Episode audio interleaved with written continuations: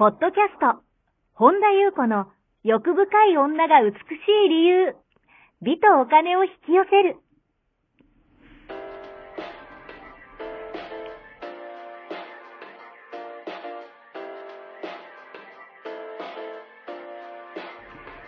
ポッドキャスト本田裕子の欲深い女が美しい理由は、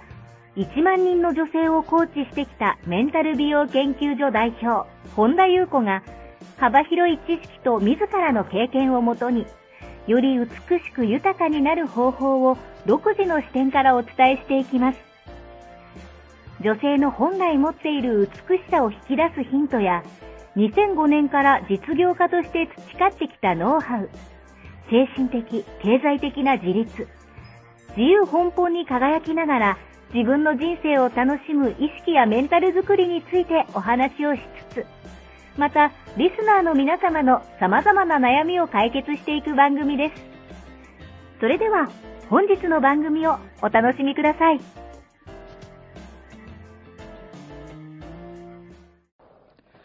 こんばんは、本田裕子です。本日もポッドキャストいちまん人の女性をコーチしてきた私、本田裕子の欲深い女が美しい理由、美とお金を引き寄せるの番組をスタートします。本日もこの番組はアシスタントのナッチと一緒に進めてまいります。ではナッチ、本日もよろしくお願いします。はい、よろしくお願いします。はい、今日のお便りはどんなお便りが届いてますか？はい、といつもブログやポッドキャスト、YouTube 楽しみにしています。今日はリンリンさんに相談があり、メールをさせていただきました。私はさんじゅうはっさいのバツイチの オーエル で、今付き合っていちねんにかげつになる彼がいます。社内恋愛です。元旦那から ディーブイ や浮気をされて自殺未遂までしてしまった私をそばで支え、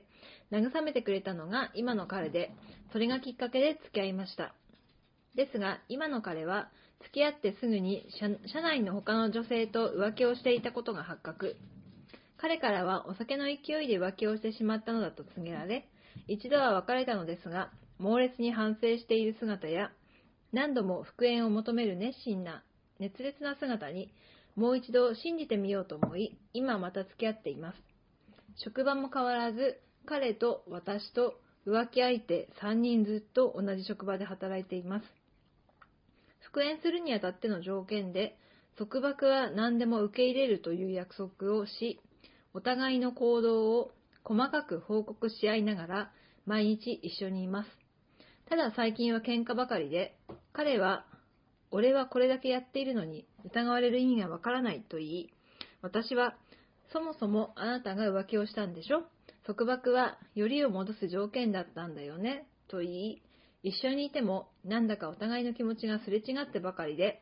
彼は日に日に言葉もきつくなり、私も感情が抑えられず手を挙げたこともあります。私は元旦那に ディーブイ されたことがあんなに嫌だったのに、彼に対して手を挙げてしまいました。そんな私だから、彼も日に日に口が悪くなっていくのでしょうか。そして昨日は喧嘩している時に、彼から、マジで気持ち悪い、死ねばいいのに、と言われました。私は自殺未遂した時に死んでいたらよかったのでしょうか。私が死ねば、彼は後悔したり、私を思って泣いてくれると思いますか？また、長く良い関係の続く恋愛関係があれば教えてください。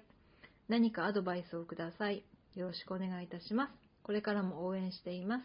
という内容です。はい。ありがとうございます。はい。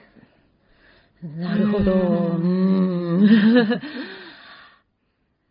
そうなんですね。バツイチで今付き合ってる方が、もともとね、うんなんかあの支えてくださってたというね、元旦那さん。うーん。ただですね、ちょっとまず、あの、思ったんですけども、うん、私が死ねば彼は泣いてくれるんでしょうかとか、後悔しないんでしょうかとかって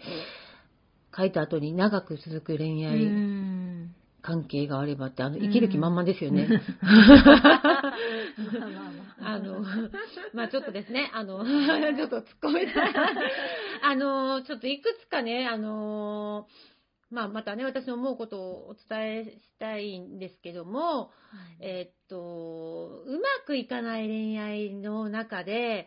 私が思うんですけど、あの条件を突きつける、うーん、恋愛って、うん、まあその時点でもううまくいかないでしょって思うんですよ。あ、確かに。そのなんでかっていうと、その人を好きになるってその条件付きで好きになるものじゃなくて、うん、なんか無条件に好きになるものじゃないですか。本当の恋愛ってそのなんかこの人の本当どこが好きか分かんない、うんうん、なんかこの人の本当何が何が好きか分かんないっていうさ、なんかあのものだったりするじゃないですか、うん、なんかよくね好きに 理, 理由がない好きが本物で、なんかこうだから好きとか、なんかこう肩書きがあるから好きとか、うん、とかじゃなくて、なんか理由がない好きが一番なんか私は強いと思ってて、うん、なんか な, なんでこんな人好きになっちゃったんだろうって私は一番の褒め言葉だと思っていて、うん、なんかそれが一番素敵なことだと思うんですよね、うん、で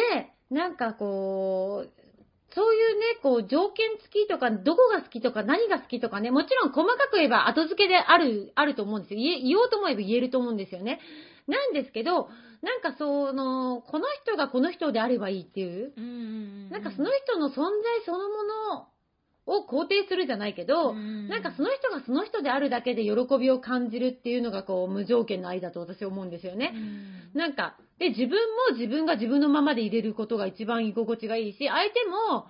その相手のままでいてくれることがなんか嬉しいじゃないですか、うんうんうん、でその条件つけるっていうなると、うん、たとえねその条件を満たしたとしても、うん、なんか次から次にもう条件が増えてくるのがオチなんだと思うんですよ、うん、なんか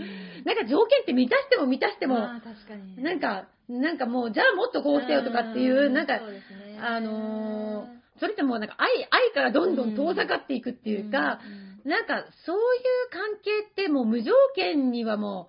う愛せないし愛されないみたい な, なんかよくわかんない関係、なんで一緒にいるのみたいな関係になると思うんですよね、うん、で私よく前よく言ってたと思うんですけど、その人が最もねなんかあこの人との関係を大切にしたいってね、この人とちゃんとなんかこう信頼関係をこう構築していきたいって思う人って自由を与えてくれる人だと思うんですよね。なんか束縛ばっかりするのってなんだろうな、もう結構きついじゃないですか。お互いなんか逐一ね、あのあもちろんお互いが良ければいいんですよ。でもそれでなんかねこう喧嘩になってるっていうか、お互いが良ければね、その外野がとにかく言うことないけど、私はですけど逐一ね全て報告 し, し合うってもう窮屈でしょうがないなっていうね、あのーなんだろうな、なんかこうやっぱりその束縛とか条件付けとかがないと一緒にいれない関係ってその時点でもう終わってるんじゃないかと私は思うんですよね。うん、そのなんかその相手は所有物じゃないから、なんかお互い自由がないのってなんかもうなんかもう基本的な人間のあの尊重みたいな、うん、なんだっけ、あの法法法律にあるような法律じゃないなんだっけな、なんかもう基本的に人間のこう人権尊重みたいなところに関わるぐらいのものだと私は感じるんですよね。あとですね、私がなんか最初にね、あの生きる気満々ちゃんって言いましたけど、あのもう率直に感じたことを言わせてもらうなら、うん、なんかねこう自分の命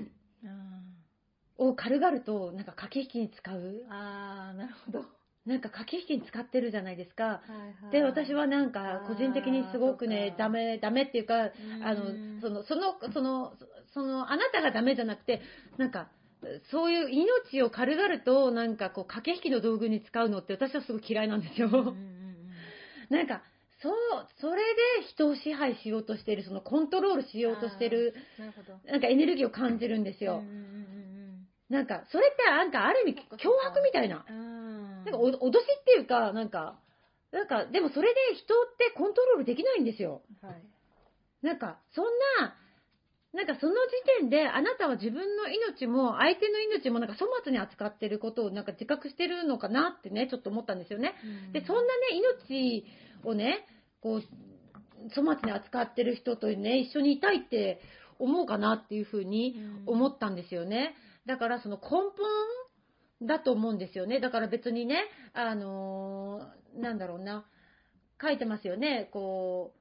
う私がね死ねばよかったんでしょうかってね、でそういう問題じゃないと思うんですよね。なんか死ねば彼は後悔してくれたり泣いてくれると思いますかってね、いやそんなの知らないし、なんかあのそこじゃないと思うんですよね、論点は。じゃなくて、なんかお互いがなんかすごくこう尊重し合えるいい関係を作るにはどうしたらいいかっていう方向にあの自分への質問とか持っていかないと、なんかこうやっぱりねこうコントロールのエネルギーをすごく感じるんですよね。あのだからそこをねこうあの相手のことが本当に好きで一緒にいたいんであれば、多分純粋な思いって元々の純粋な思いっていい関係を築きたいってことだと思うんですよ。仲良くしたい、仲良くいい関係を築きたいってなった時にやっぱりねコントロールとか支配ではね人はね嫌なんですよやっぱり。ってなった時にお互いやっぱりこう歩み寄れる、うん、だからお互いねこう何か我慢してるからお互いこう鬱憤が溜まってるじゃないけど、うん、なんかし多分やっぱり浮気も多分やっぱり何か引っかか浮気されたことも多分許せてない、だから、うん、あの、あなたがもともとしたんでしょってね書いてますけど、でそのね彼の方からしてもなんかもうどうやったら信頼してくれんのよみたいな、うんね、ってなっちゃってるから、お互いなんかもうなんかもうキーキーキーってなっちゃってるから、うん、そうじゃなくてお互いが一緒にいたいんだったらどうやったら一緒にいれるかっていうことをやっぱり考えていかないと、多分どんどんどんどん悪循環っていうか、お互い自分の言い分ばっかりこうなんか自分が正しいじゃないけどなんかねお互いなんか自分だけつらい思いしてんだみたいなことになっちゃってるから、うん、と思ったんですね。あとですね、その長続きする恋愛、うんっていうのはやっぱり、うーん、長続きする恋愛ってお互いやっぱ尊重し合えて、お互いが自由に、お互いがよりなんかこう一緒にいることでなんかこう上がっていける関係ですよね。だけどやっぱり短い恋愛ってやっぱり、うん、その相手を束縛する恋愛だと私は思うんですよ。でやっぱりこうなんか長長続きする恋愛ってなんかお互いがそれこそお互いのためにより良い変化と成長していく関係だし、なんかやっぱ短い恋愛で終わるのはお互いがなんか自分のために相手を変えようとする、その相なんか自分のために相手を変えようとする恋愛ってやっぱうまくいかないし、あとその長続きする恋愛って例えばじゃあ恋愛あの連絡が取れない時とかになんか相手の無事をなんかこう気にかける、相手がなんかなんかあの相手が無事だったかなっていうね。でもやっぱり短くなる恋愛って連絡が取れない時に相手を浮気を心配する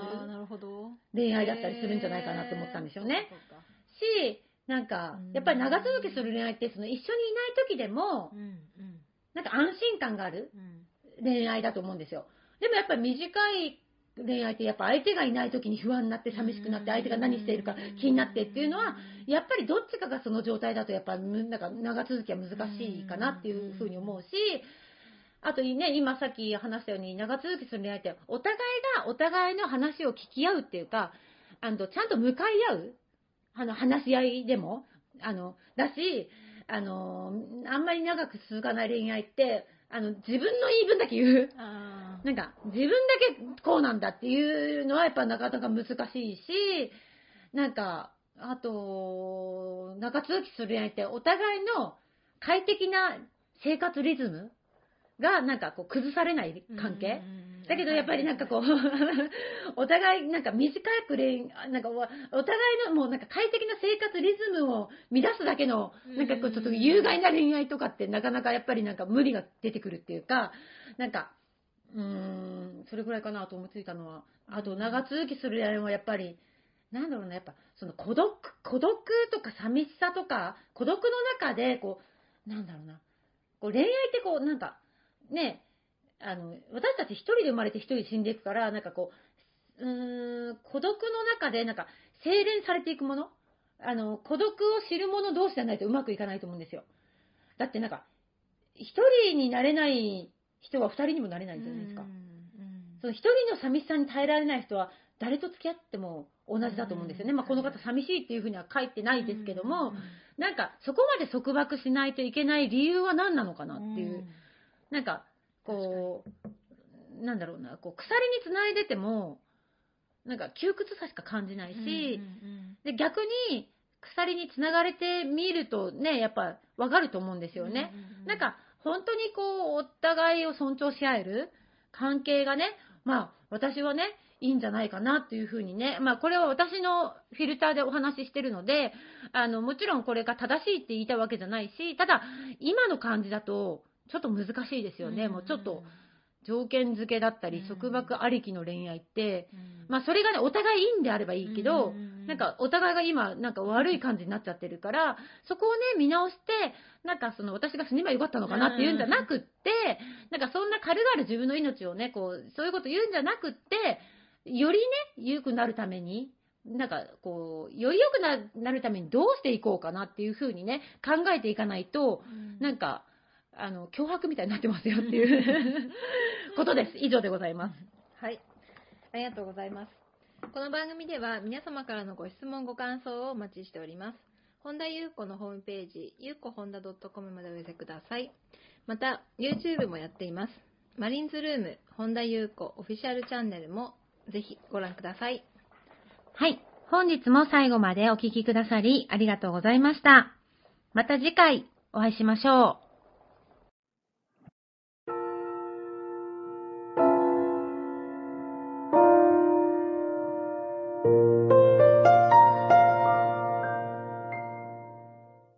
本日のポッドキャストはいかがでしたか？この番組を聞いてくださったあなたにプレゼントがあります。お申し込みは本田裕子オフィシャルウェブサイトにアクセスし、ポッドキャストページを開き、必要事項を入力してください。ご送信いただいたすべての方にプレゼントをお送りします。美や豊かさを引き寄せる有料級の役立つ情報を無料でお届けいたします。ユーアールエル は エイチティーティーピーコロンスラッシュユーコホンダドットコム スラッシュです。また番組では、本田裕子への質問や感想をお待ちしています。同じく、本田裕子オフィシャルウェブサイトにアクセスし、お問い合わせフォームからお申し込みください。それでは、また次回お会いしましょう。